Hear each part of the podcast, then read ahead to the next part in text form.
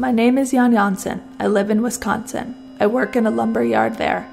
The people I meet as they say, What's your name? I say, My name is Jan Janssen. I live in Wisconsin. A 1955 television commercial for an unfiltered cigarette brand called Pall Mall. Over, under, around, and through. Pall Mall travels pleasure to you. Pall Mall's natural mildness is friendly to your taste. Yes, 2004, one of many Kurt Vonnegut appearances before college student audiences. Here's the big news. I am suing Brown and Williamson Tobacco Company of Louisville, Kentucky for billions, I hope. And though you lawyers here, uh, those in law school, be interested in this case, I think. I have never smoked anything but Pall Malls since I was 11 years old. This is a Brown and Williamson product. On their package, for several years now, they've promised to kill me, but I'm still alive.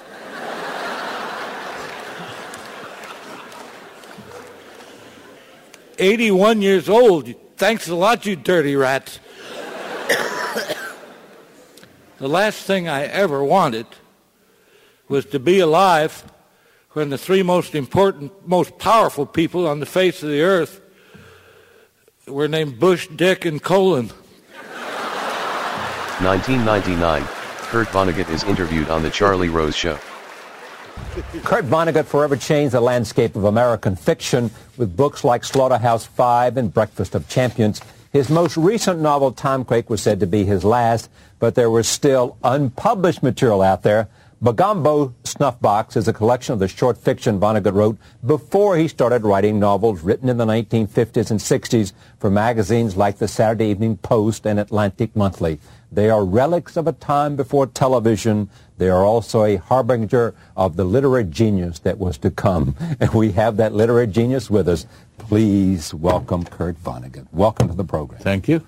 Now, uh, what are you doing? You're going back and getting stuff No, well, that you yeah, wrote I- for I wrote- magazines. But, I mean, we want new stuff from you, not old stuff. Well, if you want good stuff and not crap, too, right? But, uh, uh, well, who wouldn't? No, it's. I never thought I'd amount to a hill of beans. In 1965, when I went to work for the Writers' Workshop in Iowa, I was completely out of print. Yeah. Now I'm completely in print, including my earliest stories. April 2007. Kurt Vonnegut, age 84, descends the steep concrete steps of his brownstone home on 37th Street in Manhattan at approximately 2 p.m. He has done this walk twice daily with his little dog Flower. Though he had walked Flower a thousand times before, somehow Flower's leash gets wrapped around the old man's legs, causing him to fall, his head crashing into the stone banister. Vonnegut's freak accident was immediately reported by neighbors, and an ambulance was called. Despite the best efforts of doctors, Vonnegut's head injuries were simply too severe to repair. He died on April 11th, 2007. True crime. Sex. Political conspiracy. Celebrity gossip. Murder. UFOs. Crooked officials. The occult. Assassination. Courtroom drama. Rape. Corporate scams. Scandal Sheet. Hello, everyone, and welcome to Scandal Sheet. My name is Thad Helsley, and today, on the occasion of a big budget theatrical documentary released at the end of last year, we look back on the life and literary career of one of the most successful authors in modern publishing history, Kurt Vonnegut Jr. But for whatever reason, his one time enormous fame seems to be receding into obscurity. Today we look at why. To help us unravel this mystery, I am pleased to welcome back my co founding Scandal Sheet co host, Kassia, for a one off return appearance. Welcome back, Kassia. Hello, thank you for having me back. Kassia, you've also brought a guest with you today. Would you like to provide an introduction for us and our listeners? Yes, I would. I have brought with me uh, a refugee from the planet Tralfamadore. His human name is Dylan. And I think he can provide an interesting perspective on the works of Kurt Vonnegut. Am I as unstuck in time as Billy Pilgrim is? Is that why? You're probably more so. Yeah, that's probably true. Just true. kidding. He's my boyfriend, and he was desperate to be included in this conversation. Yay! I'm really excited to be here. Well, and, and I think you mentioned you have a podcast of your own. You want to go ahead and plug that for us, for our audience? Yeah, I got a movie called The Great Movies Podcast. Um, not the best SEO, but that was the book of the Roger Ebert. Um, that's the title of the book, and that's the book we go through. We review all the movies through, and we're about halfway through book one. So that's um, sixty episodes, fifty or sixty movies so far. Um, hopefully, we'll finish up the book at some point. Wow, it's sort of like a parallel to that that movie where the girl tries to cook all uh, Julia Oh, Julie and Julia. recipes. yeah, yeah. That's a Yeah. great movie. That's an all-time fave. a, f- a favorite. Dylan But you're kind movie. of doing the same thing with Ebert, right? Exactly. It's exactly. Dylan and Roger. yeah, truly. So I don't know what, what, what the version of Beef Bourguignon is with Roger Ebert. You know, his review of you know Saving Private What Ryan. is the beef something. I don't know. bourguignon? It's probably E E.T. Ah, His e- okay. his ET review was a letter penned to his grandchildren about the first time he watched it with them. That was like the grand big review. That was like, I remembered that. Like it, it was just it's, it's a legendary review from that book. Huh. Okay, and of course we are also joined by our brilliant artificial intelligence engine, Bernice. Thank you.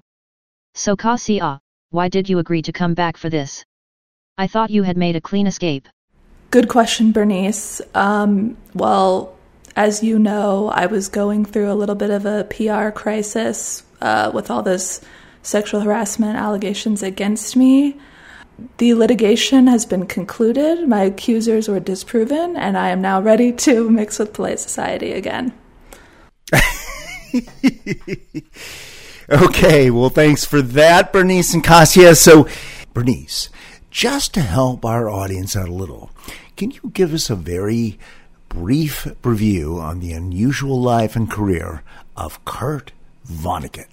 May I remind you, you still owe me money for the last episode, Mr. Halkley? I know, I know. I have a little cash flow crunch going on here, Bernice.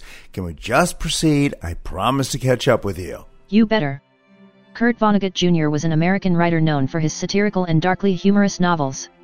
In a career spanning over 50 years, he published 14 novels, 3 short story collections, 5 plays, and 5 non-fiction works. Beginning in 1969 almost all his books appeared on the New York Times bestseller list for significant amounts of time. Three of his books were made into Hollywood motion pictures. Further collections have been published after his death. Vonnegut was born into a wealthy Indianapolis family in 1922. However, the family lost their fortune during the Great Depression. Vonnegut's journey from wealth to poverty combined with his army service in World War II profoundly shaped his worldview and his writing. Cassie and Dylan, the subject today is Kurt Vonnegut, and he passed away in 2007 at the age of 84. And at the time of his death, he still had at least one book on the New York Times bestseller list. And in his in his whole lifetime, he had accumulated book sales numbers only exceeded by like the Holy Bible and later by J.K. Rowling and Dan Brown, who came into the publishing scene much later than him. But I guess my point is that today, only 15 years after his death, it seems he has almost entirely disappeared from popular view. So, why did you guys agree to collaborate on this episode? D- uh, Either well, of you, first all, please proceed. you- Yeah. Dylan, do you agree that he has entirely disappeared from popular view? Well, Well, that, that I- would be a question too. This is my perception. Yeah. Yeah, so I guess my perception of it is no. Um, Okay. But I have a very limited worldview. It's not like I'm like strong in the literary circles or anything. But I could say we, and you bring up later on your notes for today that uh, this also goes along with like Catch Twenty Two. Joseph Heller was another um, Right. similar book out at the time. And I was in a book club in college with uh, some friends and family, and we picked both Slaughterhouse Five and Catch Twenty Two, neither of which were my suggestions. And because people still were interested in reading them, so I I at least see it still be brought up as something to be uh, read and appreciated even nowadays. Was that recently? Are you That was within the is- past couple of years, yeah. Really? Okay. Yeah. And I'm going by things like, and it's not like I'm like hanging around with with people your age constantly, but but I'm like buddies with all the people that work at Starbucks and stuff like that. And when I say, "Oh, what are you doing? What's your next episode, Thad?" Yeah, we're doing something on Kurt Vonnegut. Kurt who? And you know, these are like these are like graduate students at George Are they Mason fatherless? Because that's so the only explanation. they are orphans. They are fatherless It's a, it's an if it, it's the Starbucks orphanage. I don't know. Do You know, both. it's not a fair focus group because it wasn't randomly selected, but uh, I don't know.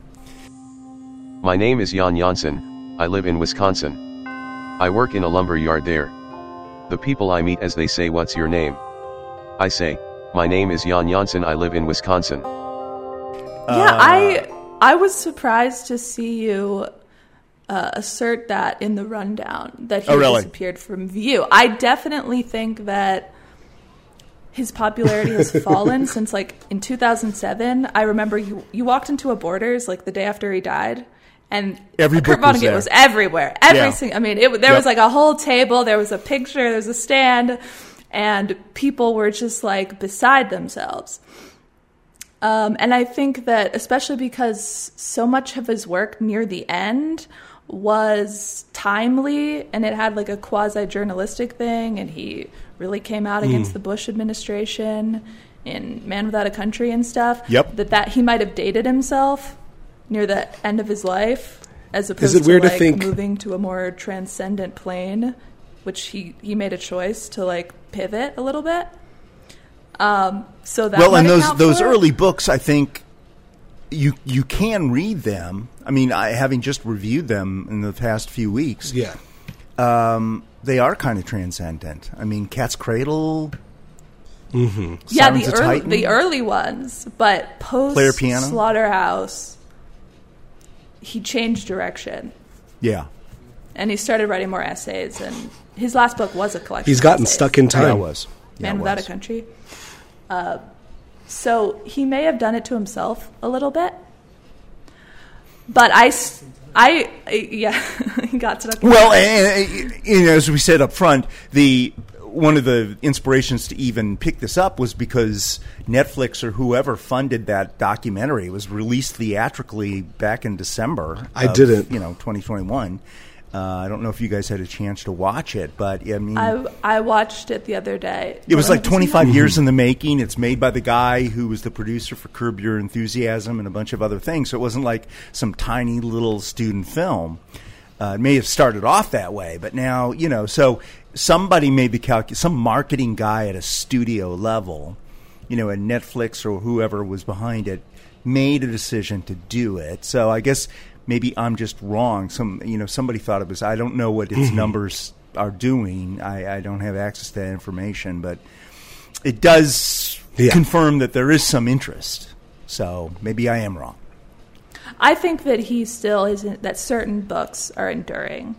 Slaughterhouse Five being one. Yeah, of we them. did see I that at Barnes and Nobles just the other week. Every ago. time, every uh, library in America has a banned books table, and Slaughterhouse Five will always be on it.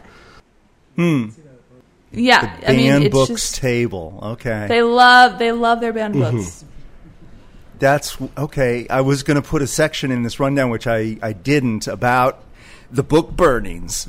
You know, because it Yeah, got no, no. You should do an entire episode about the phenomenon of banned books, and then the kind of like the most buttoned up Yeah. people in our society, the most officially sanctioned, credentialed people. There's nothing they love more than reading banned books and like embracing rebellion in this really safe sort of way. So I could really go on an entire rant about just that. well, that's subject. that's actually, actually a good idea because I was like going through, you know, he did two what he calls autobiographical collages one in the 80s and one in the 90s. And the one in the 90s was when all the, you know, the book burning occurred in the 80s. And it wasn't like just him, it was Judy Blume books. Good Lord. She's a she's a sexual pervert. I, I guess so. I guess so. She's just like Jenna Jameson, you know. Woo! Um, uh, hey guys, so I don't where, know where to start actually in a 57 year, 57 year freelance writing career that initially languished in relative obscurity between 1950, you know, when he left General Electric to be a full time writer, to the publication of his first hit novel, Slaughterhouse Five in 1969. In, in those years, he wrote almost 100 published short stories in, in what was then uh, big time magazines, and five well reviewed but very financially tepid novels prior to Slaughterhouse Five. So, I mean, where do you guys recommend we start?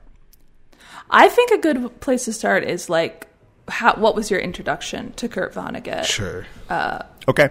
because you are my dad and you are my introduction to Kurt Vonnegut.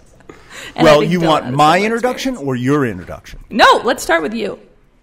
Okay. Well, my introduction to Kurt Vonnegut was in uh, what was called at the time middle school or junior high school, and it was it wasn't part of the curriculum, but some of my friends were reading because the at this time, you know, Breakfast of Champions had come out two or three years earlier. I'm a seventh grader at this point. I'm an eighth grader, something like that, and it, so it was a dog-eared copy and said, "Hey, man, you got to read this." So that was the first book I read. I had never heard of the guy. I, you know, I was so busy reading the Lord of the Rings and Tarzan books by Edgar Rice Burroughs and other science fiction type things. And then someone said, Hey, look at this. And that blew me away. And then that's what led me to the other books through that one. So I can't remember the first one that I shared with you. Was it that one or Slaughterhouse? It was Breakfast of Champions. Okay. Was was that a hook in the mouth? Um, yeah, I think it was because I'm sure that you, as you do when you introduce me to anything, you deliver like a 10 minute impassioned monologue about why it's the greatest thing that I was a 17 year old, a 17 year salesperson, corporate salesperson. at Ford Truck and a Sure, but I was also like, I probably was in like the fourth or fifth grade. So you were just like really like people. Most people when they talk about their uh, Kurt Vonnegut relationship, it begins in high school or right thereabouts. or college even, And right? mine was like, no, like it was like from Barney to Sirens of Tartan, Titan. um, it was like, well, it wasn't just that though, right? I mean, it was also like uh, Bergman with subtitles or Fellini. sure, sure, And, sure. and I There never things. succeeded in getting you to watch um, 2001 by Kubrick. no, I always fell asleep. um, and I you. still do, still do to this day. Um, but I think that Breakfast of Champions, because of the prominent illustrations, it looks like a book for children. Right. And Kurt Vonnegut does write in a childlike manner. Mm-hmm. His style is very simple. Yeah. And so it, it kind of is a good book. It's for adults, but it's like it's an adult book that a kid could read and pretty much understand, uh, at least on a basic level. So I don't know. I definitely liked the idea of reading Breakfast of, of Champions because of the build up that you had given it, and it felt good to read like an important grown up book when other kids were like reading whatever was at the Scholastic Book Fair. Jesus. You know what I mean? Yeah. Dylan, and I what was, was your like reading first? this book I'm sorry. Go ahead. With you know genitalia and like There are some uh, weird illustrations in that book. desecrating the myth of America Yeah. and whatnot. Yep. Uh, I'm sure a lot of it went Girls over my head. underpants, split beaver. Exactly. There's the X-rated butthole. stuff, man. you know, I can almost Oh. see why they burned it, but um, And then I think I just read more of them because you had so many of them. on Yeah. your bookshelves. Right. Like we can see a bookshelf in the r- right part of your screen right now. The listeners can't, but It's I can. It's still- yeah. And I'm and there are Kurt Vonnegut books on that shelf that I could probably find in an instant because I know them that well. And you had like Ernest Hemingway and F. Scott Fitzgerald and Kurt Vonnegut. The so that's what I read. The 'Cause that was boys. there. All the boys. So Dylan, what about what was your first exposure to Vonnegut? Um, my dad didn't get me started as early as you did with Kassia, but he, I think he started me in seventh grade, and he he like pushed Slaughterhouse Five for me. Okay, well that would be like me then. Okay. Yeah, yeah, Yeah. Um, so I probably got started around your sort of age, and um, kind of like Kassia was describing, it was one of these things where the the prose is whimsical, maybe enough. Like he's very like so it goes, you know, um, with a lot of how he will approach things. And you know, there was the pictures in Slaughterhouse Five too, and I was like, well, I could read this, and I could sound smart by reading it. And quite a lot of my grade school years was I'm going to watch this movie or this book because it'll make me sound smart. That's how a lot of this got started. So Vonnegut was right up that alley of uh, interesting and um, accessible and um, cool, as far as I thought cool was at the time. Right, and the thing Is was, this it just the copy seems you so. read, Dylan? Yep, that's the cop. That's my middle school copy. I borrowed this from him. you know, the stuff that we were being asked to read in school in seventh or eighth grade. We were reading. I like, remember what I was Great reading. It was the Dollhouse Murders. I had to read that a couple times Okay, for a I don't single class. that one, but but but you know, uh, Moby Dick, Great Oh, no. Hey, don't don't talk shit on Moby Dick. Don't talk shit on Moby. I'm not talking shit on Moby Dick. I'm just saying that this stuff was so different. yeah, You know, it was just so amazingly than Wuthering Heights or whatever. Which I love Wuthering Heights, but it was just like, come on, this was just like pictures of assholes with a black felt pen. and then the author walks into the book. That I mean, part blew me away. As a, like I, that was when I was like, I love reading. blew my he- head off. Yeah. Blew my head off. Yeah, So okay, so uh, you said earlier, Kasi, that that, that Slaughterhouse Five because like his first five books or novels. I mean, he wrote so many short stories, but even uh, a lot of those short stories, even though they had uh, unconventional subject matter, like the you know the Barnstable report in the Barnstable thing, or the the thing where everybody had to have handicaps so they were all equal and stuff like that. They were written in a very conventional sort of a literary fashion. So, and Yeah. then his very first novel, Player Piano, when you read that, it's like just straight ahead, you know, right out of the English department kind of fiction writing. And then he gets progressively more wacko or whatever, metafiction or something like that. And then you get to you know, he goes to the Iowa Writers Workshop. He's invited to be a teacher there. And Last he- minute. Last, last minute, minute, and he from the pretty much has to do it because he's else. broke and he's got six kids and almost. I mean, uh, God bless you, Mr. Yep. Rosewater had just come out, but all of his other stuff is pretty much out of print. So he pretty much has to And take none, the job. yeah, none of the other faculty had read a word of him. Exactly. exactly. Although he had this sort of apparently had this uh, sort of slow build cult status. In and he this, didn't have a college degree. and not yet. I mean, during while he Not was there, yet. he finally And he nailed tried- that. No, Didn't he tried finally to get nail one. the, They- the degree at uh, Chicago. No, they turned it down. No, I, I thought he got Cat's Cradle to be his um, thesis while the three years he was there. No, he tried to get his University of Chicago uh, anthropology Uh, That's what I'm saying. Yeah. thesis to be. He wrote this um, thing, which he turned into a popular lecture, which Dylan, you and I watched. Yeah. Right. About The storytelling, Cinderella where Hamlet he thing. maps. Yes, he Yeah. maps. Yeah. The graph of different stories, And they he did rejected that. They rejected it. He wrote that while at Iowa. I think it, it came later that he finally got the degree. Okay, Um, so so he never. I thought, and I think he lied. Didn't his his biographer say he lied on his application, which enabled him yes, to they get didn't. the job? Check, they didn't. That was at General Electric. Okay. Yeah, he lied to get that job. I think Okay. his his brother worked there. His brother was a renowned scientist. he was. He was. So, but still, like he, he was working on Slaughterhouse Five while he was at the Iowa workshop. The first time he was really hanging out with other famous authors, and of course he was getting feedback from all these young people and stuff like that. And that probably, you know, in the Feedback wasn't War- the only thing he was getting from the young. I know. oh, and he was making deposits uh, of his own.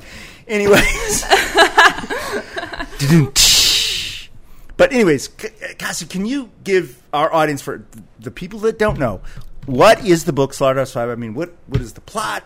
Where did it come from? Blah blah blah. Whatever you want to say. yes. So and Dylan, you jump in my- too. But I, you know, I think I sort of threw this ball at her two weeks. ago. Cassie read it all last night. She'll do it better than I can. I did. I read the whole book in one sitting last night. Oh my god! Um, Slaughterhouse Five, in my view, is Kurt Vonnegut's attempt to reconcile himself to life's tragedies. And he does this through the telling of the story of one man's life from birth to death, but not in that order. So the man is the man is Billy Pilgrim, an American soldier in World War II who was very early in his deployment uh, taken by the German army as a prisoner of war. Um, Not so loosely based was. on Kurt Vonnegut himself, correct? Exactly, just like Vonnegut was. Private first Um, class, six foot two tall, Battle of the moron, blah blah blah. Uh, but what distinguishes this from many other autobiographical accounts of the World War II experience? Somewhere in there, Billy gets abducted by a flying saucer and is introduced to a race of aliens who encourage him to escape existential paralysis by living in the moment and betting a porn star who has also been abducted. I love the porn star part. Yeah, that's nice. nice touch. what is it, Montana Montana's. Wildhack?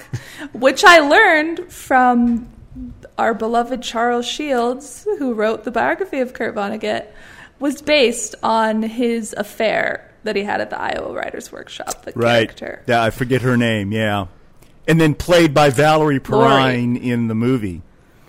I've never seen the movie. Neither. Okay, well, um, she was a, uh, extremely. I mean, she was considered a good actress, but also very uh, sexy ingenue type person. as she should be. But yeah, I think so. He he worked on this for right twenty four years. So he started number? working on it right when he left the army, and then he didn't come out with it until 1969. So yeah, 24 years. Right. So it's like uh, it's important to know that this is his pinnacle. Like a lot of people who start out writing, they have like their book that's their genius book. It's their brass ring that they're reaching towards. And Vonnegut took a lot longer than he thought it would take him to kind of surmount this. And he wrote, uh, and they do a great job of showing this in the documentary that came out last year of how much he worked on it. How many Billy Pilgrim had like 50 different names. Right. He tried so many different ways to tell the story uh, before he landed on this one. Right. So the fact that uh, his own es- his own estimation of what like his important story to tell in life was actually ended up being his classic book is kind of amazing because I don't think that happens for most writers. I think most writers are like, I'm going to write about whatever, and then that's just garbage, and then they end up writing something great about some other topic. And But I actually Kurt almost Vonnegut- like the introduction of the book as much as the rest of the book because he kind of talks about that journey, and then he has that big sure. uh, drunken meeting with his buddy from Dresden who's still alive. And his wife is the one that comes in and says, You're full of fucking shit. You're going to do a John Wayne kind of a thing here. right. And talks him off the ledge. Or at least he attributes it to her. Mm-hmm. Right, and I don't know if that's kind of his It's- authorial it's his finessing. spin. I think, yeah, I think it's his. Like that was his smart. you could see from his earlier books, he wasn't exactly Mr. Establishment. I don't think he would have cast John Wayne in anything. But Yeah, and again, I read um, "Report on the Barnhouse Effect," which was Okay, his first right. published short story, right. um, which is a story about the atomic bomb. Essentially, Mm-hmm. it's his take on World War II. It's a it's like Slaughterhouse Five in a much more concise, conventional format. Well, and Cat's Cradle, of course. That's his, which like- is you know about supposedly bomb. the creator of the atomic bomb who creates Ice Nine and then eventually destroys the world. I mean, this guy is not a, an optimist. he's he's He not a pro-establishment dude. So, so anyways, I um, Dylan, what did you think? Did you read Breakfast of Champions first or Slaughterhouse Five? Slaughterhouse Five, and I think then I did Cat's Cradle because that's my dad's other favorite. Then I did Right. Sirens of Titan. Then I did either Galapagos or Breakfast of Champions. Breakfast of Champions was kind of like the final big one I got to, and it is my favorite by by some distance. Oh, really? Yeah, that's the one that's really um, stuck around in my mind for me, and I think is the best use of his um, absurdist and um, like human character driven um, themes and stories. Okay, well, we'll That's a very to- interesting take on Breakfast of Champions. Well, Really? let's get to okay. Let's stick with this for now. I don't know how we can jungle this up later, but Yeah, yeah, yeah, um, we'll sti- one let's stick time. with Slaughterhouse Five because there's there's a bunch of other things that can be des- described here. You know, and part of it is you know the so for that 19 years that he was writing for these like mainstream uh, middle-aged people magazines and before tv really really caught on stuff like collier's and the saturday evening post and atlantic monthly those were really good markets. And, and as he said as his autobiographer says you know he was making two three thousand bucks a pop. You know he was making a decent living doing these things. But that dri- television it wasn't overnight eventually dried that stuff up and so that's when he um, you know his publishers were going hey man got to start thinking of you know novels and stuff like that Or he started teaching. before he start, even before he started teaching, right? Right. I mean, he had he had that one experience early on with player piano, which uh, did not sell well, and he only got like a three thousand dollar advance and whatever. And he's like, "This is bullshit, man. That took me like a year to write. I can write a short story in a in a weekend, you know, and make mm-hmm. three thousand bucks." So, but I, I, I guess part of it is the so for some reason, you know, and he probably wasn't aware of it when he was teaching, or at least nobody seems to capture it, including himself. But you know, this, this stuff started catching on. His his audience was shifting from these middle aged people, you know, reading the Saturday Evening Post. You know, uh, who am I this time? That really cute story.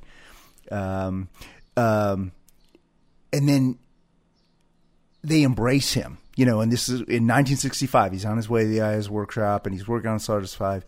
All younger people, he didn't think that they were his audience. They embrace him, and and and how come? Was it because the Vietnam War was going on? Because science fiction was sort of rising in mainstream popularity, or just in general that he was kind of had this kind of anti-establishment vibe? I mean, what do you guys think? Because you're not that much older than those people were at the time when he started becoming popular. I think a lot of it is to do with sort of the Vietnam War and the the counter Vietnam War, okay. thing, um, and sort of this. Um, you know, in, it's an incredibly pessimistic vibe that like a lot of the younger people had towards the government and towards society at the time, and I think that's what kind of contributed to like, oh, look at this guy who thinks everything is absurd, just like us. Um, and I think that was the big part of it of why like the younger crowd was the ones to gravitate gravitate to him first. Mm-hmm. Yeah, I agree. I think he did a really smart job of uh, integrating the Green Beret son of Billy Pilgrim, who's fighting in the Vietnam War, into Slaughterhouse 5 Mhm. to make the connection between World War II and the the current crisis at the time. Um, and uh, they do a great job in the biography of showing how surprised he is when this happens. I mean, it wasn't really something that he was an architect of, right? It just sort of happened to him. Like, it wasn't his publisher or his agent who kind of figured it out. It kind of just happened without him knowing it. And people would start showing up to his house and ended up staying a couple days, just like sleeping in a closet, just like young hippies who were into Kurt Vonnegut. And um, I think part of the reason is because he does have a very childlike attitude, and part of it might be because he only ever had a real job for like two years, which he got in large part, honestly, because of his brother. Right, General Electric. You And then, the and PR then, guy? yeah, he so he worked. He worked to General Electric, basically walking around being like, "Hey, tell me about this machine. I'll write an article about it."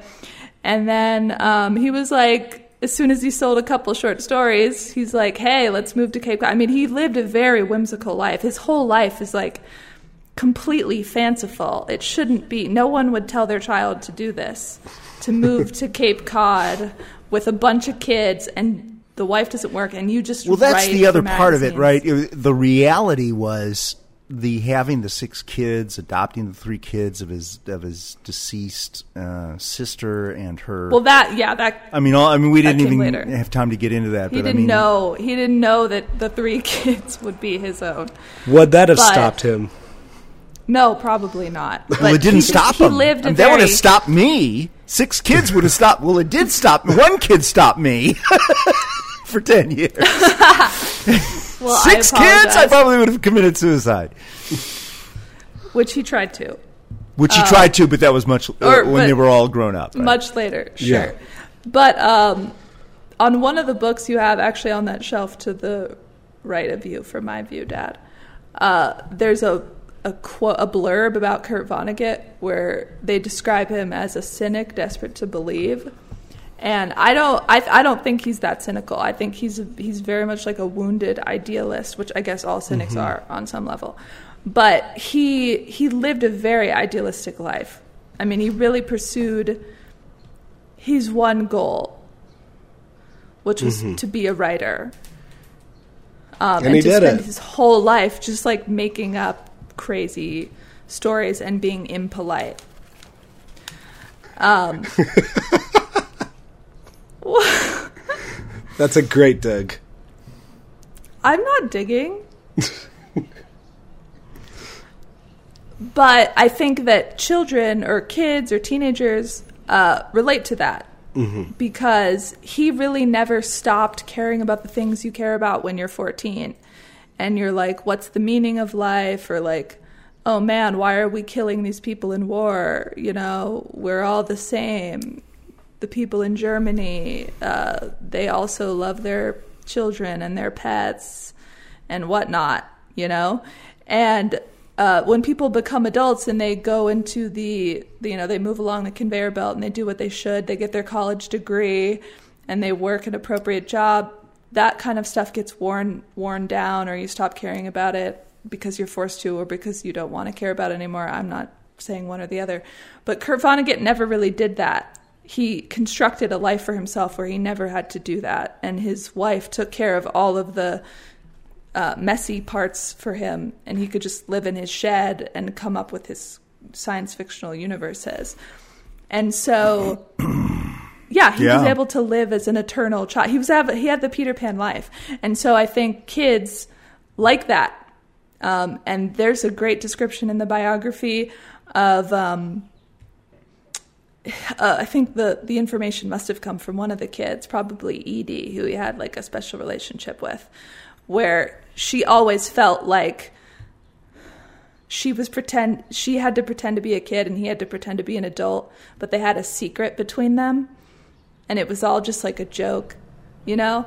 And they were just kind of like, "Hey, hey, we got to do like, oh, you're a kid, I'm adult," but like really, we're the same. Like I'm only a few years older than you in the scope of all time. Like we're basically the same. I'm not really your parent. You're not really my kid. Like we're just Sure. two idiots here on earth. And I think that's the vibe you get from his books and that's why people identify so much with him in young adulthood. That's a great point. If this book was not published in 1969 and was instead published today in 2022, would it be received by the same demographic and critics and readers in the same way? Um, I would say yes, but I would say if it's being published now, it would be in different language. If that makes any sense. Like the the way What they, language? I don't know, more could like. I mean, with the people who or something like. Well, I mean, the, the the veterans of the. I mean, so he published it in the midst, even though he was a World War II veteran.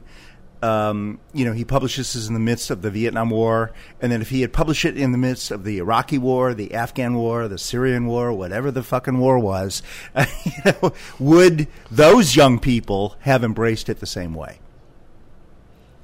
Cassie, Is you I what I'm head. I asking would you say guys. I would say absolutely not because Okay. the nature of warfare has considerably evolved since Mm-hmm. the Vietnam War. Okay. So the wars we wage today are drone wars, and our own sons and daughters don't have to go fight them, Mm. right? And that's really what what was the kernel of rage about the Vietnam War. It was like I don't want to go. Like these people are like I don't want to go do that. I don't want to Sure. die. And you don't really have to do that anymore. They're just going to drop a bunch of bombs on Syria from a trailer in Arizona. Well, you know that's a, that's a really good point because um, uh, so Kassia knows that her grandfather um, was a World War II veteran, although he was never shipped overseas. Everything ended before he the Germans um, uh, surrendered. Um, when he got out of basic training, he was supposed to go to Japan, but then they dropped the bomb, so he never had to really actually go anywhere. But so many of his contemporaries, though, um, who I knew, yeah, I knew the people that came to our house and, and his older brothers, uh, and, and so many other people they, who had been in World War II actually saw action in Europe. They saw that war I mean, this was always my perception as a, from a little kid as a very just war, and they were mm-hmm. proud of their service. Now, they didn't, you know, they mm-hmm. they were just, you know, in the trenches, and and some of them were even in the Battle of the Bulge. But you know, they were fighting a guy, and they were shooting into the bushes a mile away. You know, they didn't witness what Vonnegut witnessed, the firebombing of Dresden, which is one of you know the world class atrocities in known history, right? So that must have shaped his view. But I mean, that is kind of a different thing. Is that he walks out of World War II saying, "Oh my God, 130,000 people in two hours," you know, uh, just like versus you know, you know what a guy who was just you know, lucky enough to just kind of just be rolling down the road and the Germans were running, you know? So, um, I don't know. Did that, is that like makes him different than like the regular guy of his generation? Yeah, maybe- absolutely. Because Okay. he, it, this is not. It's actually, it's almost a Trojan horse like, in that it's a World War II book that is actually like what the Americans did was bad, which Yeah. is not a. That's not the conventional No. point. No, about my my dad would watch all these movies, you know, all these World War II movies in the seventies, like The Longest Day, and you know, all one this stuff was just like, you know, and I like, and he would say, "Thad, come watch this movie." Oh man, we were awesome, woo! You know, it's just like it was, it was the, you know, it was the uh, triumph of the twentieth century, and nothing bad about it. Nobody ever told me about Dresden until that read I read that book. I never Yeah. heard about it in a history class. Yeah, no, it's not a. It's not a point that's really emphasized. You you hear more about the Holocaust than you hear about the actual military maneuvers. You hear Yeah. about Right. D-Day. You Right. hear about the Holocaust. Um, uh, okay, but another point I wanted to say about Yeah. is rea- people's reaction to it if it was published in 2022. Yeah. Okay, the women thing, I think, would be a huge impediment to it being well received today. Yeah, hugely. The fact that he treats women like shit, or they're just not. Yeah, I mean, I don't, I don't, I don't necessarily have it. Like, I don't hold it against him. Like, he's a product of his generation. He's like a 1950s upper middle class Midwestern boy. Um, but like, you read this book, and there are no real female characters whatsoever. There's and even the drawing weirdly- of the. Not until tits Bluebeard. Yeah, exactly. Did you guys read Bluebeard?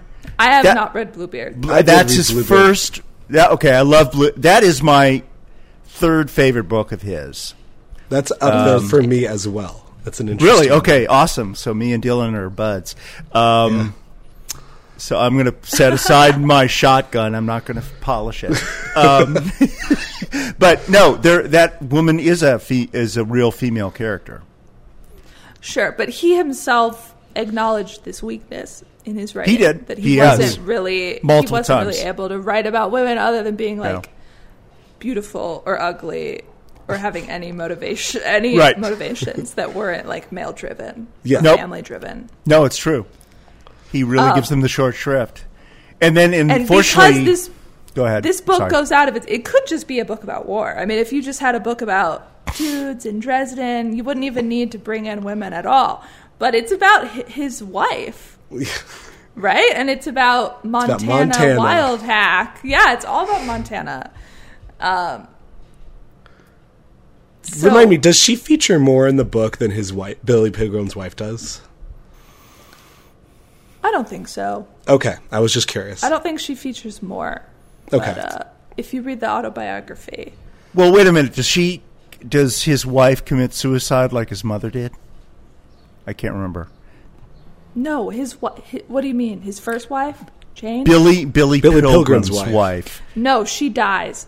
Oh, she just dies. he- Okay. He knows that they're both going to die because he's he's had the benefit. Because he's yeah, because time he's in the endless Yeah. loop. Yeah, right, right. But but the wife of Dwayne Hoover in Breakfast of Champions does kill herself, Mm-hmm.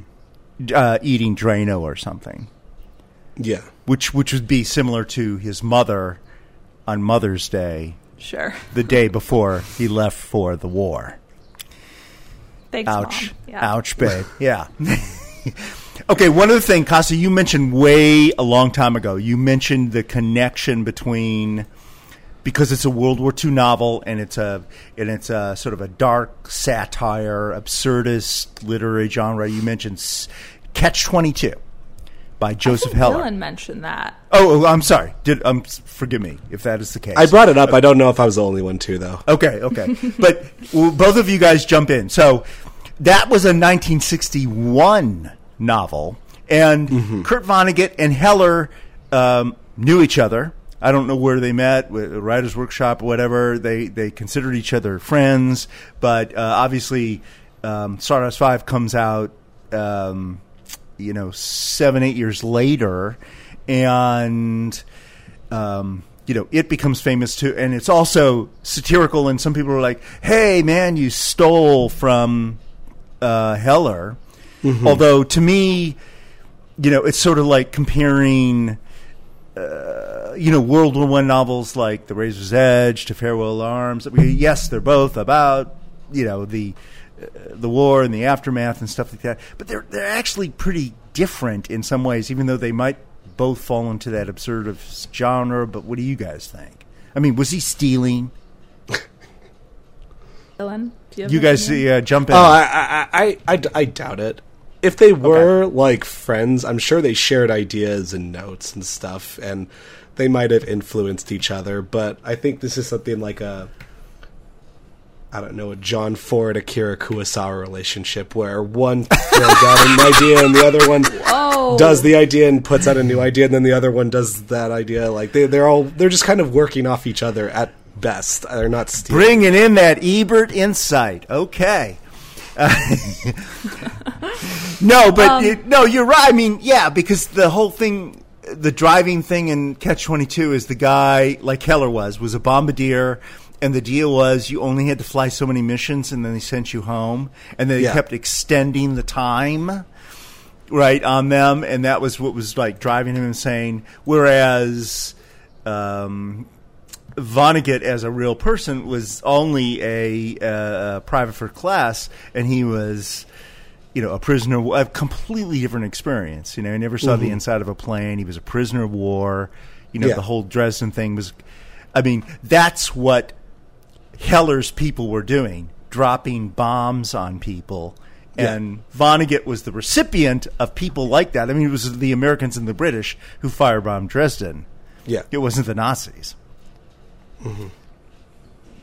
So I don't know if you guys want to throw in anything extra. Okay, so my take on it is that Okay. in in literature there is no stealing. Okay. That the job the job of a writer the job of a writer is to steal. Uh, Hmm. And if Vonnegut stole from Joseph Heller, then he was doing something smart. Um, and another like another example of this that I would point to is uh, James Boswell's biography of Samuel Johnson, which is considered the greatest biography. the lexicographer Samuel Johnson Yes. who made the first The dic- English dictionary. dictionary Yes, right? so the life Okay. of Samuel Johnson is considered like one of the greatest biographies of all time. Wow. And James Boswell just hung out with him for like decades to try to write this biography and he waited a really long time to finally publish it. And a bunch of other people in the meantime came out with biographies. And people at the time criticized him. They were like your book's never going to be shit. So many people other people have published books about it. Um, and when he finally came out, he was able to steal from the insights that all the other people have had and connect them and like come to a, a greater understanding.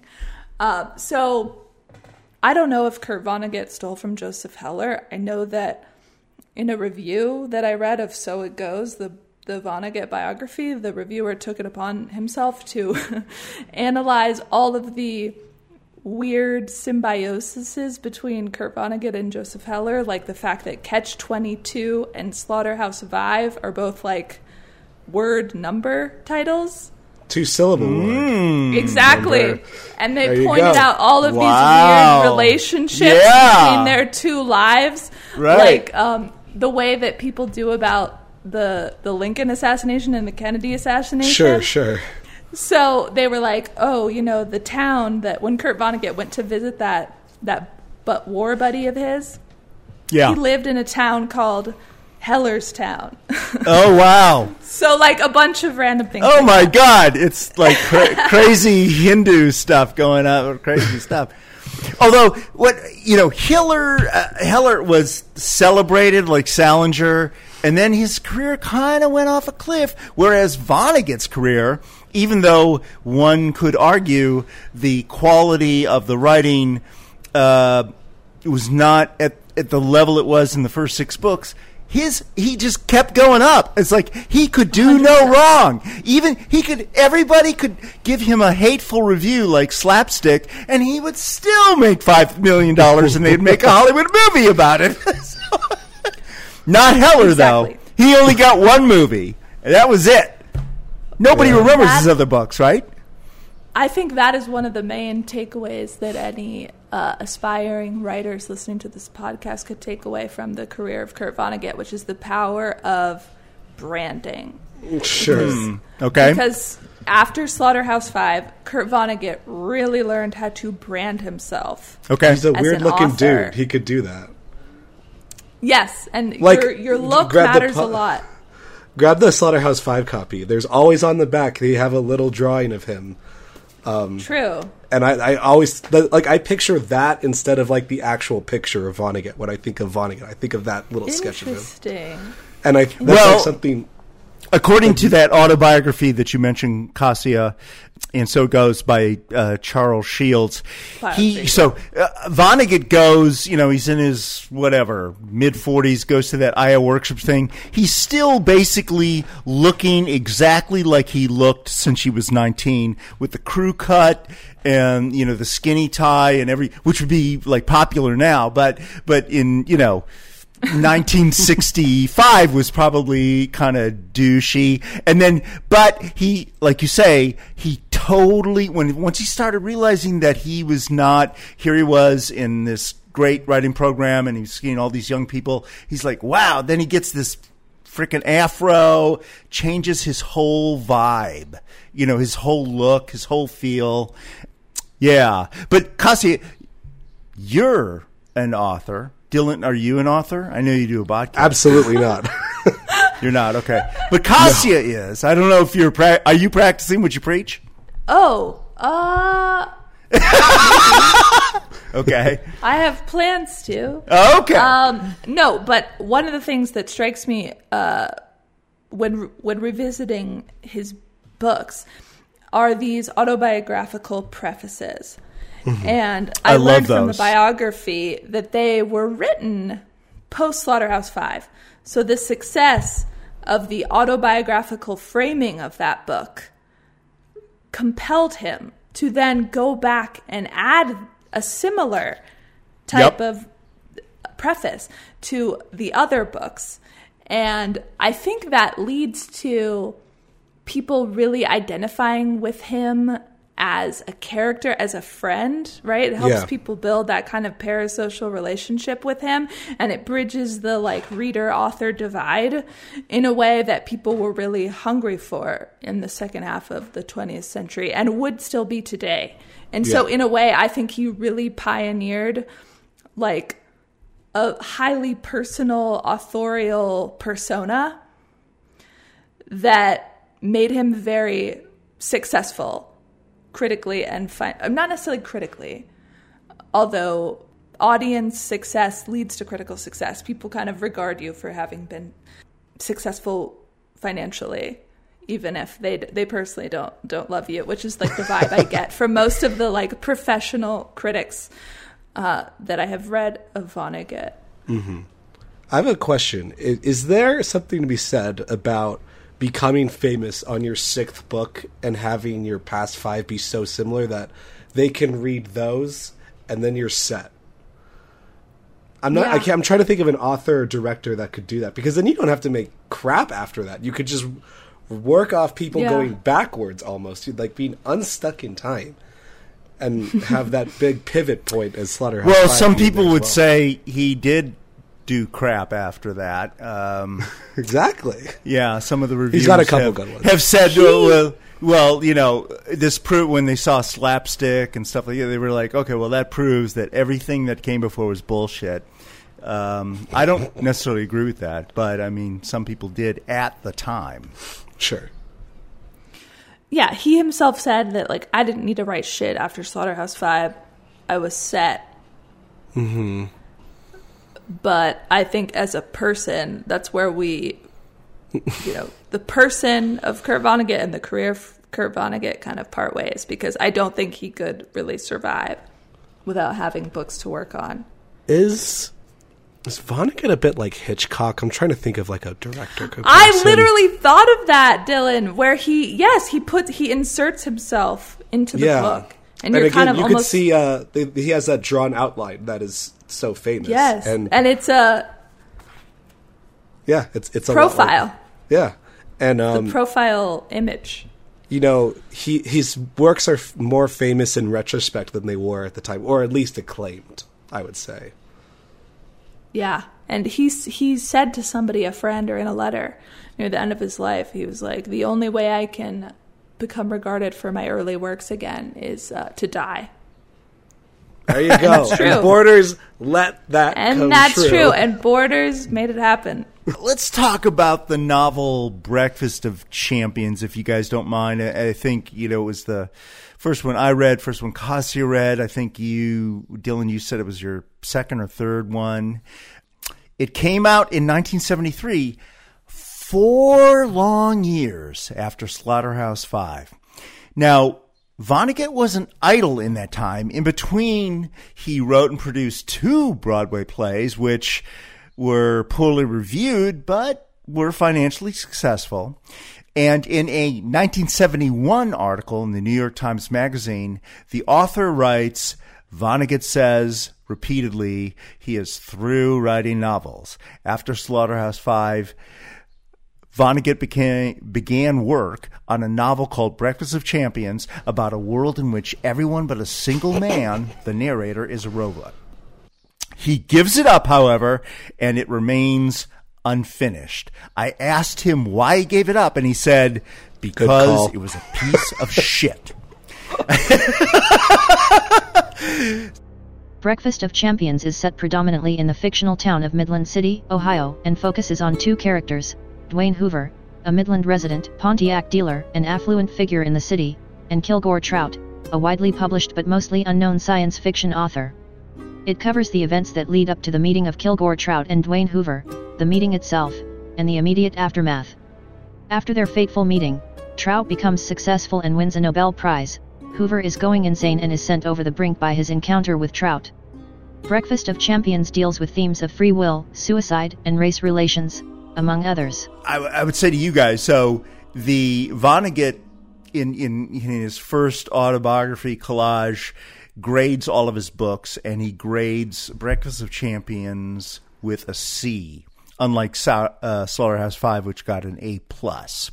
However, it did remain on the New York Times bestseller list for 58 weeks and broke many publishing records. It may it confirmed if he wasn't already a millionaire, he was a multi multi millionaire now after Breakfast of Champions. So it got mixed reviews, but the public liked it. Uh, it, it got- put the hook in my mouth. Maybe you guys liked it. I mean, what do you guys think of the book now from the perspective of your twenties? Kasi, I want you to go first on this one. Okay. Well, I think that just looking back on my younger recollections of Kurt Vonnegut, I would have said that Breakfast of Champions was my number one, was my mm-hmm. peak, was my favorite. And in just in preparation for this episode, trying to read it again, I found very painful and difficult to get into. And I don't I I'm not saying that it doesn't hold up. I don't necessarily think that my perspective now is more valid than my perspective then. Uh if we're going to be unstuck in time or whatever. Yeah. You know, like a, a, a kid's perspective or a younger a younger youthful perspective is just going to be enthusiastic and just so excited to have this validation of like an older smarter person telling you that the world is just Yeah. full of bullshit and it's a hoax and like here's all these jokes and and like Yeah. we're just going to have fun with it, you know? And I think that's a great thing. It's just like the the point that I'm at now is just that's Sure. not really what I want to read. But I don't think that means it's a bad book. And I don't think that my limited earthling perspective in my late 20s now is is higher than Mm-hmm. my more youthful perspective. Well, and the other thing, uh, you know, in rereading the book myself, I had forgotten that there's an entire section where he confronts, for want of another phrase, racism in the Midwest.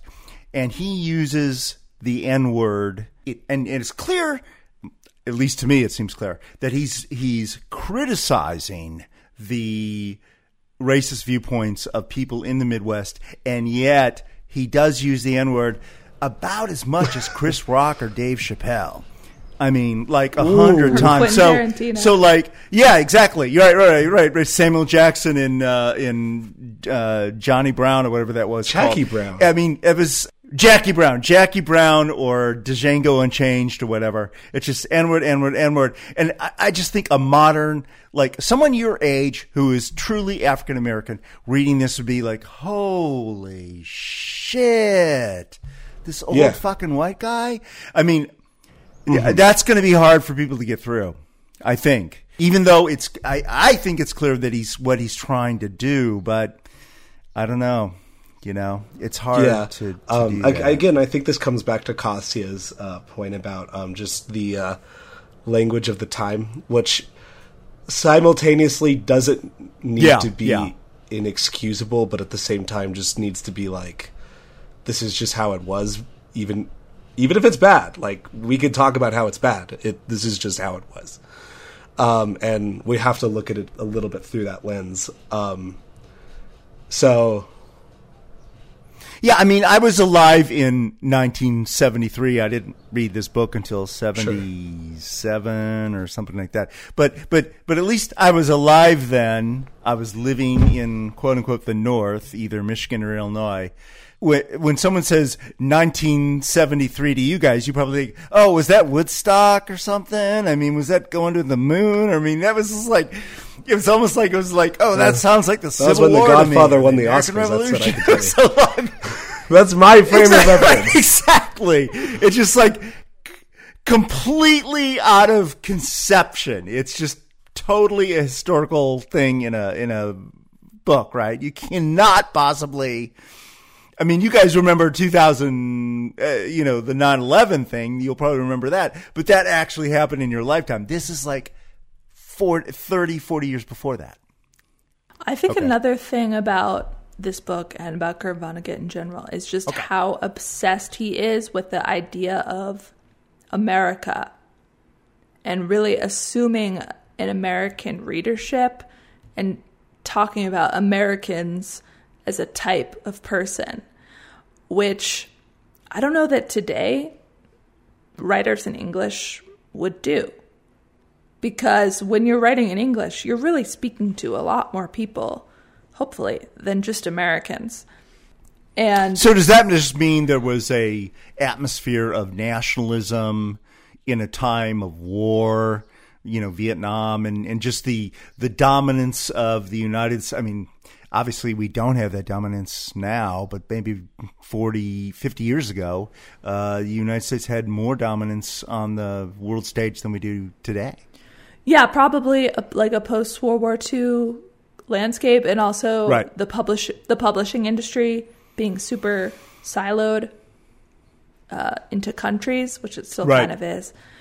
But It's I mean, it's he just- changing though. I mean, we have so much. yeah, it's changing. It's changing, but like he'll he'll say things like, "This is from Breakfast of Champions." Go ahead. I think I am trying to make my head as empty as it was when I was born onto this damaged planet 50 years ago. I expect that this is something most white Americans and non white Americans who imitate white Americans should do. Wow. So, like, a, a, a, a, an excerpt like that kind of assumes that Americans are white, No. which I don't know that you could do today. Right? It kind of is like, well, there's white Americans, and then secondary to that are all the non white Americans who are trying to fit No, in. no, absolutely you can't. You can't do that anymore. No, Flat out you can't just that. say that thirty six percent of the people are America. Yeah. That's not it. You know, and people could, would consider me Caucasian, but you know, I grew up being told by nuns that well, I'm not white because I'm Sure. Polish, so I'm Asiatic. Can't be white. Okay, I didn't know what that meant in first grade. it took me uh, ten years to figure that one out. But you know, um, yeah, no, it's nuts. It's nuts. I So, know, but it uh, just it go goes ahead, to go show how like Vonnegut has been alive within my lifetime, and Yeah. yet his oeuvre has to be read with these kind of like the special lens of historical analysis, because America has changed so much since the period in which his most influential work was written. But almost every American author does, don't they? And uh, maybe not every author in history, but I'm thinking of all the, you know, the, the Hemingways or the Faulkners or the Poes or I mean, there's don't know. I think Herman Melville stands Melville's, too. Melville stands up pretty. Melville does well. stand up, because yeah. he almost he's like his best friend is, is a yeah yeah. yeah, like he he comes to a kind of like Queequeg is is the main guy. I mean, exactly. Yeah, with the tattoos, with all the shit. Yeah, that was so. it- progress is not really a straight line. It's kind of up and down. But okay, so you guys are young people in your twenties, much younger than me, obviously, and very smart people. And, and Thank you for Thank calling you me for smart. calling me young. well, you're, you're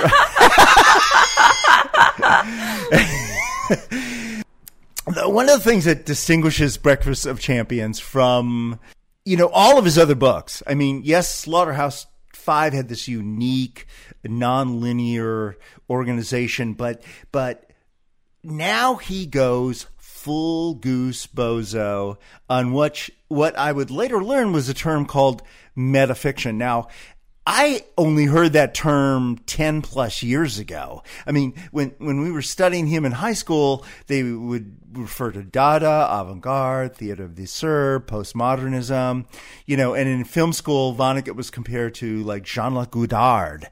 But, you know, and that was the mid 80s. But I really only heard that term like 10 years ago. But so I didn't even know what it meant. I had to look it up in Google.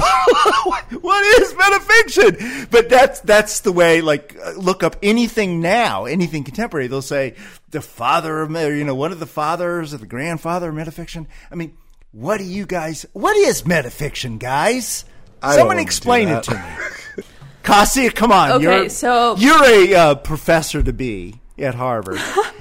Um, I'm more just like a really passionate, like street corner reveler who's like shouting. Great, you're going to be on a uh, what, one of those guys down at the mall on July 4th with a with a Yes, bullhorn. they are my role Okay. models. Those are my role models. Okay, so Sinners this repent. kind of dips into one of my pet peeves, which Okay. is people in the world of literary criticism coming up with words to describe things that have always taken place and that are inherent in like the project of fiction and yet just trying to brand it f- for a particular generation of writers. I think one of the great books that kind of attacks this shibboleth of metafiction as being a 20th century invention is Yikes! the novel. Wait, wait, wait. The we'll novel. have to put that in the liner notes if you can spell it. the novel the novel in alternative history by Steven Moore, which basically Hmm. argues that the history of the novel and of fiction as an art form has always been experimental. That is its true tradition, and that it's only like some Oxford dons with like elbow pad patches and like tweed jackets that created this kind of corrupted history of the medium that we now hold which is like oh people just started like authors just started putting themselves in books in like the 20th century which is not true. It's like Don Quixote like the whole book is an insane like commentary on the idea of people that are literature obsessed and obsessed with with writing. And there's like false authorship and different layers of reality. So i think that's what write it, writers have done since the beginning of writing For Well, no, you're. I mean, writing, I mean, you that. Greek theater, the choruses, Shakespeare has got guys like walking in and saying, "Okay, everybody," you know, People- Henry V. yeah. yeah. artists artists have always used as a technique alerting the audience to the unreality of their own artifice as a technique for like kind of endearing themselves to the audience and getting closer and like puncturing what stands between them. So every every once in a while, people come up with a new word for this. Uh, I think the exact the word metafiction came in the 1970s from William Gass, as Wiki, Wikipedia informs me. But like Kurt Vonnegut is also you could say that he's doing autofiction, which is a very contemporary term. Like people are using that now to describe writers like Karl Ove and Sheila Heti and Teju Cole. And Vonnegut does like this is a very autobiographical book, Slaughterhouse Five, and and he actually is in it, right? He says, "Oh, I saw Dresden. The only other city I'd seen before was Indianapolis." He puts himself right in there, even though mm-hmm. we can also kind of presume that he's also Billy Pilgrim. So he puts himself in there maybe multiple times. Mm-hmm. So I don't think that terms like metafiction or terms like autofiction are super use- useful to a serious critic of literature because writers have always done that. And like the palette of literature is more complicated than um, the terminology of like the critic of the Do day. you think the there's something to say about like terminology catches on and becomes cool, like using the term metafiction because someone comes up with it and then people start making that sort of thing very casual and throwing it into things where it's like, like, is it 'cause- is is it popular because like Deadpool talks to the camera now or something, and then everyone's like, hey, that's metafiction. Right. Oh my God, what a great example. Which I would, you know, thank God for your podcast. I'm going to have to listen to. I love Deadpool. I love Deadpool. I laugh my ass off. You're right. I mean, it's basically he's Kurt Vonnegut in a in a Yeah, spandex right, with you know, muscles. You don't even have to do Deadpool, but just like, oh, let's make a reference to that movie we all know. And like that will be able to like break the fourth wall in a way of like, hey, we're using metafiction to connect to a popular audience in a casual way. Um, Right. Right. Yeah. Which we know intuitively. I mean, you don't like, uh, you know, uh, Kasi, uh, didn't you and I watch Jean Luc Godard's um, Every Man for Himself? You know, and like the main characters like walk, like you hear the underscoring when one of the characters dies, and then they end up walking past the orchestra playing the underscoring. I mean, it's, you know, of course, and the Lost Weekend too, where they where the wife ends up eating her husband. But um, I mean, this shit has been going on love that. forever. I know, I love that one. It's too. been going on forever, and so It's been going on I forever. think the argument for the word is that it, it creates a exactly that like a, uh, to discuss something really interesting, like like okay, we're we're pegging this conversation about Kurt Vonnegut on a documentary. But it's not Yeah. really about the documentary, right? It's No, like- no, It's really it's- just about something that's universal. yeah. no, it's an occasion to to speak on the matter. Exactly. So I Yeah. think if you understand the word as a as an occasion and not as like, oh, this is an actual invention. Like we invented fire in the 20th century, and Kurt Vonnegut was the man. It's like, nah, like he he's in a tradition. Uh, as long as you can like hold both those ideas at the same yeah, time. Yeah, but I think it catches it's on because people don't hold that in the, their heads at the same time. Because they make movies about, or they make YouTube Sure. videos about like how brilliant you know Deadpool was because they use the term metafiction because he talks to the camera. Okay, now you're just provoking. But that's how this stuff catches on is because people want to sound cool and they use it to sound cool, and then other people that want to be cool see that and are like, "I'm going to use that term now." I think that's probably true.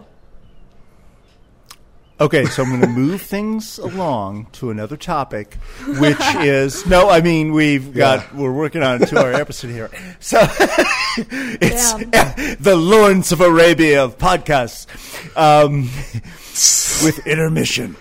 So I wanted to talk about because I think this is sort of a kind of a key in the Vonnegut gene pool is this history of mental illness. I mean, what do you guys think about that? We'll, we're going to jump into it, but I mean, any initial I thoughts? think I think he has an interesting perspective on it, but I'm not sure he regularly has a good grasp on how to portray mental illness, which might be the, the his entire oeuvre.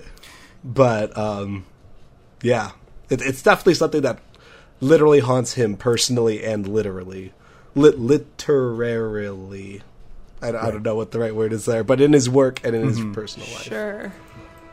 Kurt's mother, Edith, was being treated for depression with prescription medication when she committed suicide on Mother's Day, the day before Kurt was to be inducted into the United States Army in 1945. Kurt's firstborn son, Mark, was institutionalized for schizophrenia in 1962. However, after being treated with various drugs and shock therapy, he eventually obtained a medical degree and became a practicing doctor. Mark wrote a book about his experiences with bipolar disorder called Eden Express, which became a bestseller. Then in 1984, at the age of 62, he attempted suicide himself, with pills, like his mother. Obviously unsuccessful, as he lived another 22 years. So, but uh, what does that? Okay, so this this thread of mental illness and suicidal tendencies in the Vonnegut family. What does that tell you? Uh, does that inform you about Kurt Vonnegut in any way? Well, I think that like I don't love the the the term mental illness. I think Okay. it's almost What- like what one of it? those. I just think it's one What of was those the sort of term you would use? I think he suffered a lot of tragedy in Mm-hmm. his formative years, and I think some of it was related to his mother's suicide, which you could call mental illness, but part of it was his sister Alice, Mm-hmm. who he really loved and had a strong relationship with, and she died of cancer. Untimely death. Yeah. And that wasn't mental illness, but I think that was a big part of that was a tragedy that informed his kind of so it goes attitude. And and her, I mean, we- should mention, it wasn't just the death of his sister, but his sister's husband had this unbelievable Exactly. freak accident death within days of her death, where he was on a commuter train that fell off a bridge and then he died. So, which is why. And even though he had three kids, he ended up adopting their three kids, you know, losing Mm-hmm. his uh, beloved brother in law, beloved sister, and adopting their kids.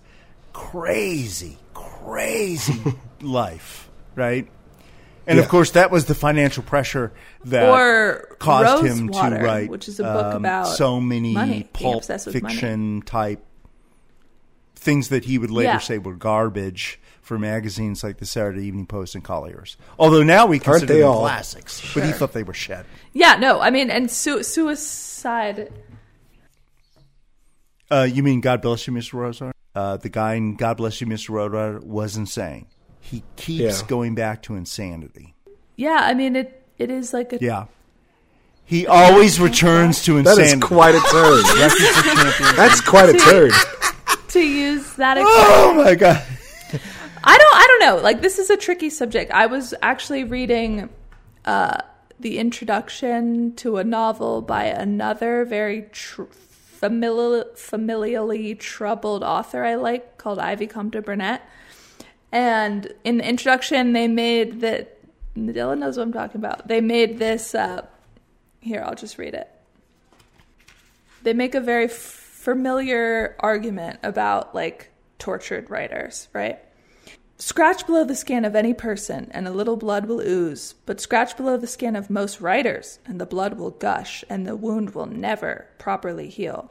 It is astonishing how many writers have suffered a significant bereavement, the loss of a parent or sibling in their childhood. Faced with such overwhelming hurt, it is common for such wounded children to construct a carapace around themselves in an attempt to avoid feeling more pain. Ivy Compton Burnett was such a child. But you could just as easily say that Kurt Vonnegut was such a child, or X number of writers were such a child, right? And it's such an obvious point that we make about like troubled people leading to creative genius that I'm almost like hesitant to agree. It becomes glorification in an awkward way at some point. Yeah, yeah, and I don't like that part of it. But I also do think that someone has to be really motivated to kind of digest an experience. And the the Dresden thing was that experience for him and obviously countless other mm-hmm. American males of his generation. But if you couple that with the war thing, plus him already having some kind of artistic temperament, then you start. I think if it's like one factor that you add up to three, four, five other factors, then it explains.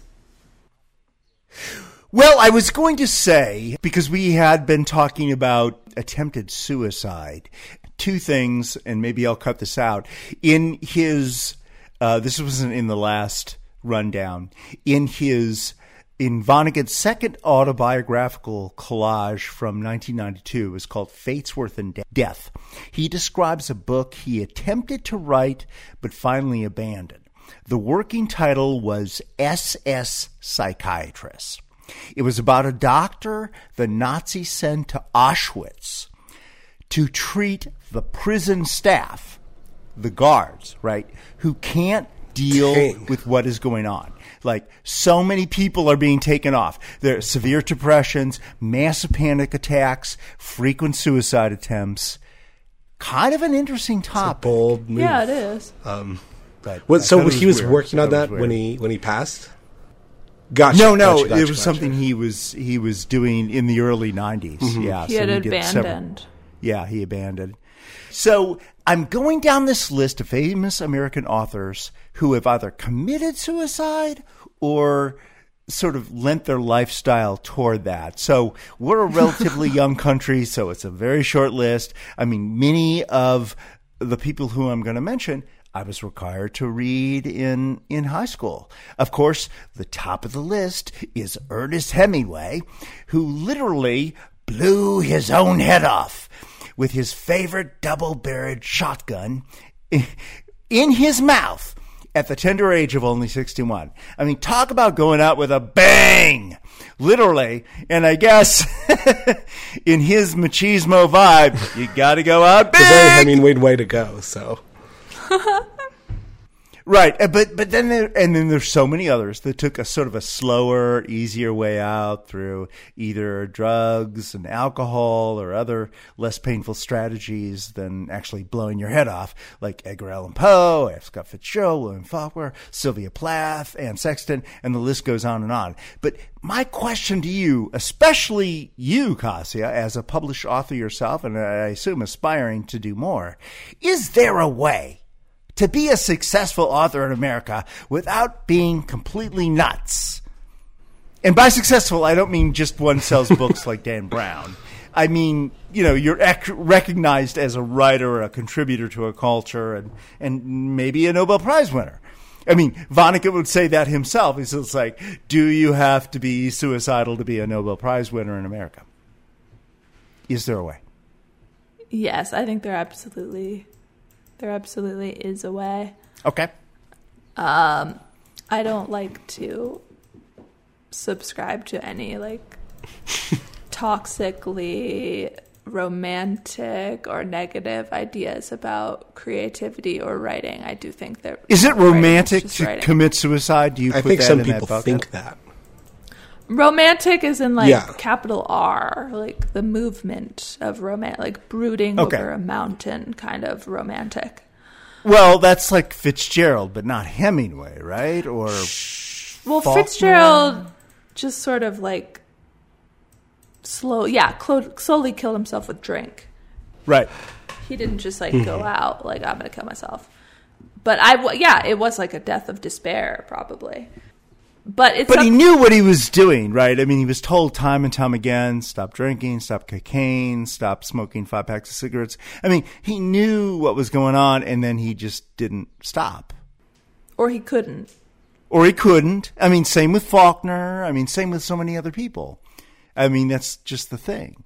You know, and the thing about Vonnegut is that, uh, and I guess, I don't know, it was the strength of his gene pool because he smoked four packs of cigarettes a day like we do at the beginning. We do. Right up to the day of his death. And he was a very, he was, he, he would never admit to being an alcoholic, but everybody that knew him would say he was an extraordinarily heavy drinker and would drink to blackout almost every Well, night. one of his his kind of greatest his hits jokes from his Okay. lecture tour phase was he Right. would say, "I've been smoking these cigarettes since I was like in the fourth grade, and 13, the package yeah. the package always promised to kill me, and it hasn't yet, and I'm." Gonna have a class action lawsuit against Pall Mall for not killing me yet. this is such a tricky subject, isn't Okay. it? I don't know. I'm sure there's been, you know, writers and directors who are not like that that are just as successful at creating good art. It just I think people like to publicize and romanticize that aspect of being a writer and putting your pain on a page and um, then people come to the assumption that's the only way you can do it, which is not true. Yeah, and I think that a lot of Vonnegut's issues near the end of his life had to do with, again, the way that he had treated his his children and his marriages, and he felt a lot of guilt over it. Yep. And uh, that And his second really- wife was a complete total bitch. and the yeah, and the second wife, well, yeah, she's portrayed as being Sorry about that. crazy. Yeah, and so that could be just as true if if he was an architect like his father, or if Mm-hmm. he was any other profession. You know, men will escape. Men of his generation or any generation will escape into being like workaholics so as to not have to engage with family life or emotions whatsoever. And then they feel the kind of equal and opposite negative effect effect of what they've done. And it's something that they struggle to come to terms with in older age when they can't there's no more recourse. You can't do anything to fix it. Mm-hmm. So it's not necessarily because writer. I think anybody could could go through what he went through at the end of his life, but we just know about him because he's creative. uh, as we kind of like segue near the end of this, so uh, you guys may disagree with me. You indicated maybe you would. Um, my personal observation is that after he died, his Vonnegut's reputation seemed to rapidly fade away. So, you know, when I, I, I sort of Googled everything, uh, like, uh, you know, the syllabuses of uh, high schools and colleges, you know, much older American writers, Hemingway, Fitzgerald, Salinger, Henry James, Faulkner, continue to be included today in the syllabuses of you know current English courses. Even Thomas Pynchon, a contemporary writer, makes an occasional appearance, but uh, Vonnegut seems to have disappeared. So, has anything happened to his reputation, or am I dead wrong? I don't know about wrong or right. I know I never got assigned Faulkner, Hemingway. There was another one you just mentioned that I never, ever, ever saw in school. But I saw Vonnegut two or three oh, times. Oh, really? Okay. syllabus. You never had to read Great, Great Gatsby, yes, or but Hemingway, Okay, okay. Faulkner, and I. I'm sorry, I can't. There was another one that you said. I was like, I never did that. Thomas Never Pynchon. Uh, Crying of Lot. I actually had no idea who Pynchon was when I read Crying of Lot 49, and that was not expecting what I got into, to say the least. Okay. Yeah, I mean, I don't think that one's reputation fading away is synonymous with being excluded from syllabi. In fact, your reputation may improve as a result of your not being included in formal education. Like that that's not necessarily linked.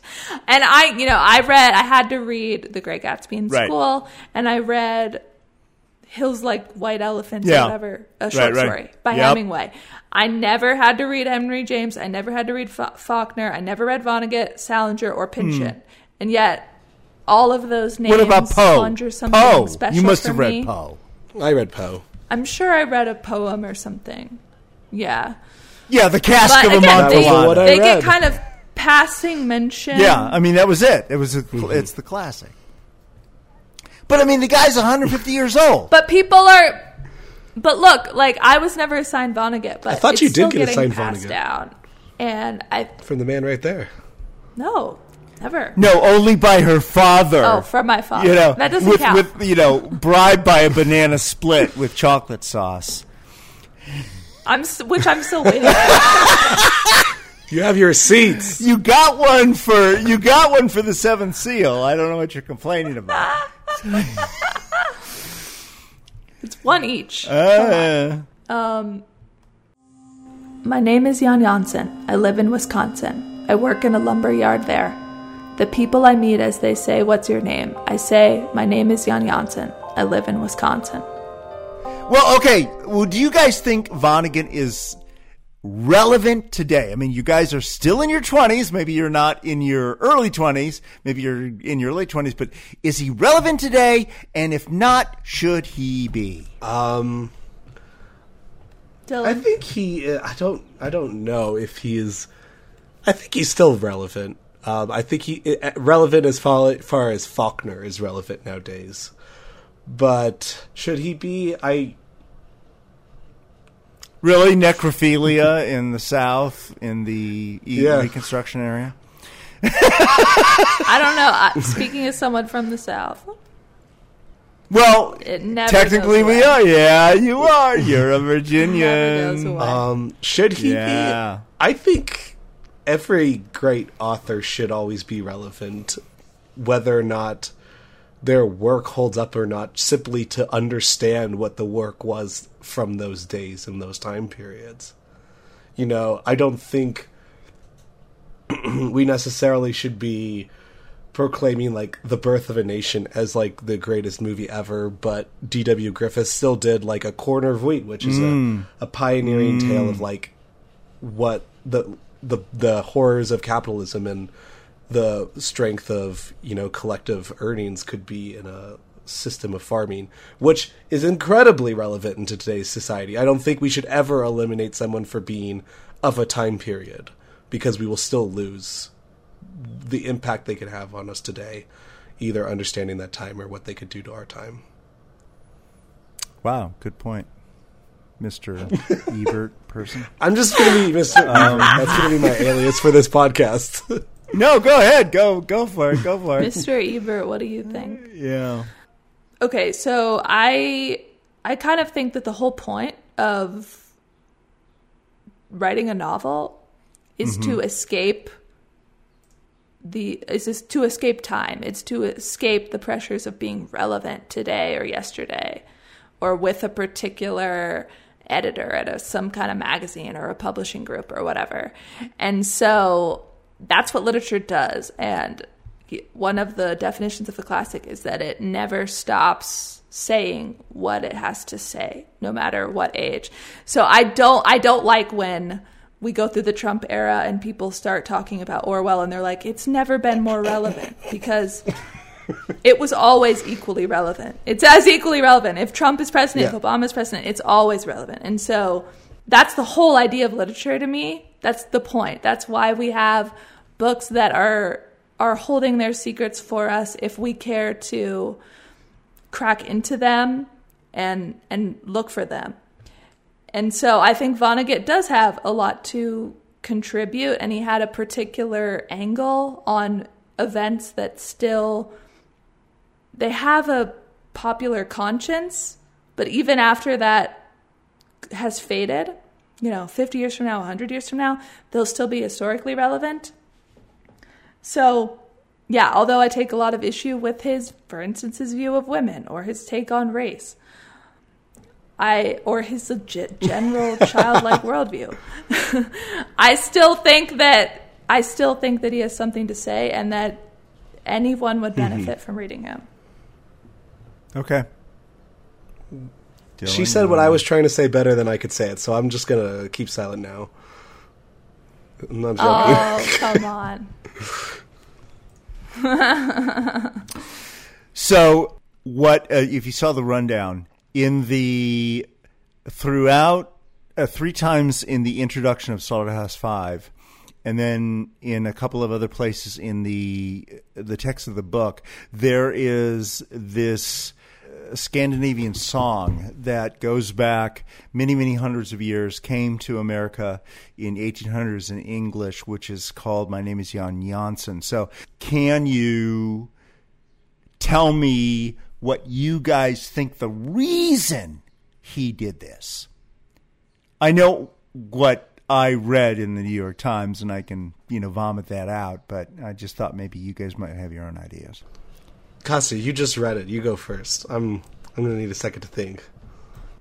I, think I mean, when the you were reading the it, recur- Kassia, yeah, the recursive stuff, yeah. the recursiveness and also it's the kind of uh, thing that a kid would sing on the playground that you Exactly, sing on which was- coming back from a softball game or whatever and that's and the subtitle of the book is a ch- the children's crusade and these are children And, Right. and, And so it's right in the, the- opening notes, I was comparing it to the song, like you said, like on a bus going to a field trip. Everybody in the fourth grade elementary school thing on the way to the Cahokia Mounds, where we were going to see the Indian stuff. You know, everybody would just sing.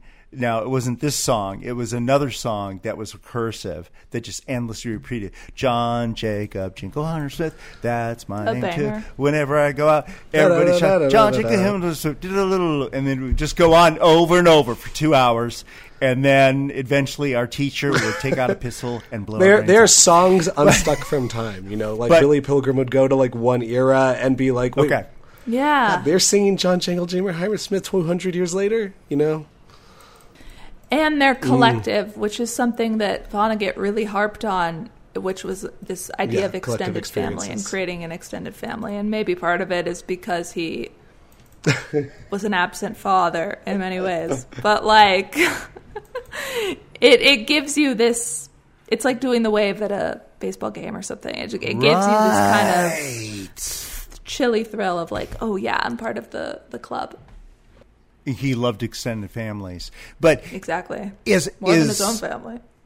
since and and this was really part of Slaughterhouse Five. It didn't really do this exact same thing in the other books, but since Billy Pilgrim was basically caught in, he kept. I mean, he never. I mean, he experiences death over and over and over again, but he's just caught in an endless loop, right? That he experiences of, of essentially for eternity, right? He never, he never gets an end, and and the cue to this to me was okay this kind of a thing in culture where you know it's almost like a calvinist pre Let's go Calvinist. uh, uh, predestination kind of a thing Yeah, it is let's very- go Cowboys. Woo! Let's go Scotland. So that's kind of what it Sure. said to That's a, me. that's a good point. Do you think Vonnegut's unstuck for It's- time? Consolation. Do you think he knew his death before? Did he when he? They try to they try to say that in the biography that he had a premonition that he would Do you think be killed he wrote. Peter Lazzaro? He did as say his that. dog in Slaughterhouse Five. Peter It's possible. That's the guy who ki- who kills him. Yeah, like kills the him, other like- who prisoner of kills war Be- kills oh, him. okay, the other Does guy he who promised kill to him on a Okay. street, like by his house tracks him down. Yeah, he No, I, I think he's in a. He's Oh, giving a okay, speech, sorry. isn't he? he's At giving a some kind of- speech about Yeah. yeah. He's like, if you think death is a bad thing, you haven't listened Yeah, to a okay. word that I've said. Yeah. Yeah. So his dog is Peter Lazzaro. Well, and look, I just want to thank. Look, uh, I hope our audience enjoyed this. I want to thank uh, both Kassia for coming back out of retirement from the Scandal Sheet podcast to to join us on a one-off, and for bringing her boyfriend and guest uh, Dylan to um, help us out. He's a big fan of Vonnegut as well. So thank, you you, so both much. of you. Thanks for having us. Okay, cool. Abridged excerpt from And So It Goes, Kurt Vonnegut, A Life by Charles Shields. Kurt was being discharged from the army. Germany had surrendered. He arranged with his sister to be picked up on July 4th, 1945, at Camp Atterbury in Indiana at 3 p.m. His welcoming party consisted of his father, Kurt Sr., his beloved sister Alice, and his uncle Alex.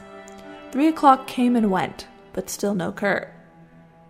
But there were thousands of GIs everywhere, also being discharged. Finally, they saw a tall lad approaching. Could it be Kay? Those long legs. It must be. Alice ran to meet him, rushed into his arms, and kissed him. Now, no emotions, please, Kurt said. Nevertheless, his father hugged him, and Uncle Alex shook his hand warmly. Kurt said, Let me drive the car.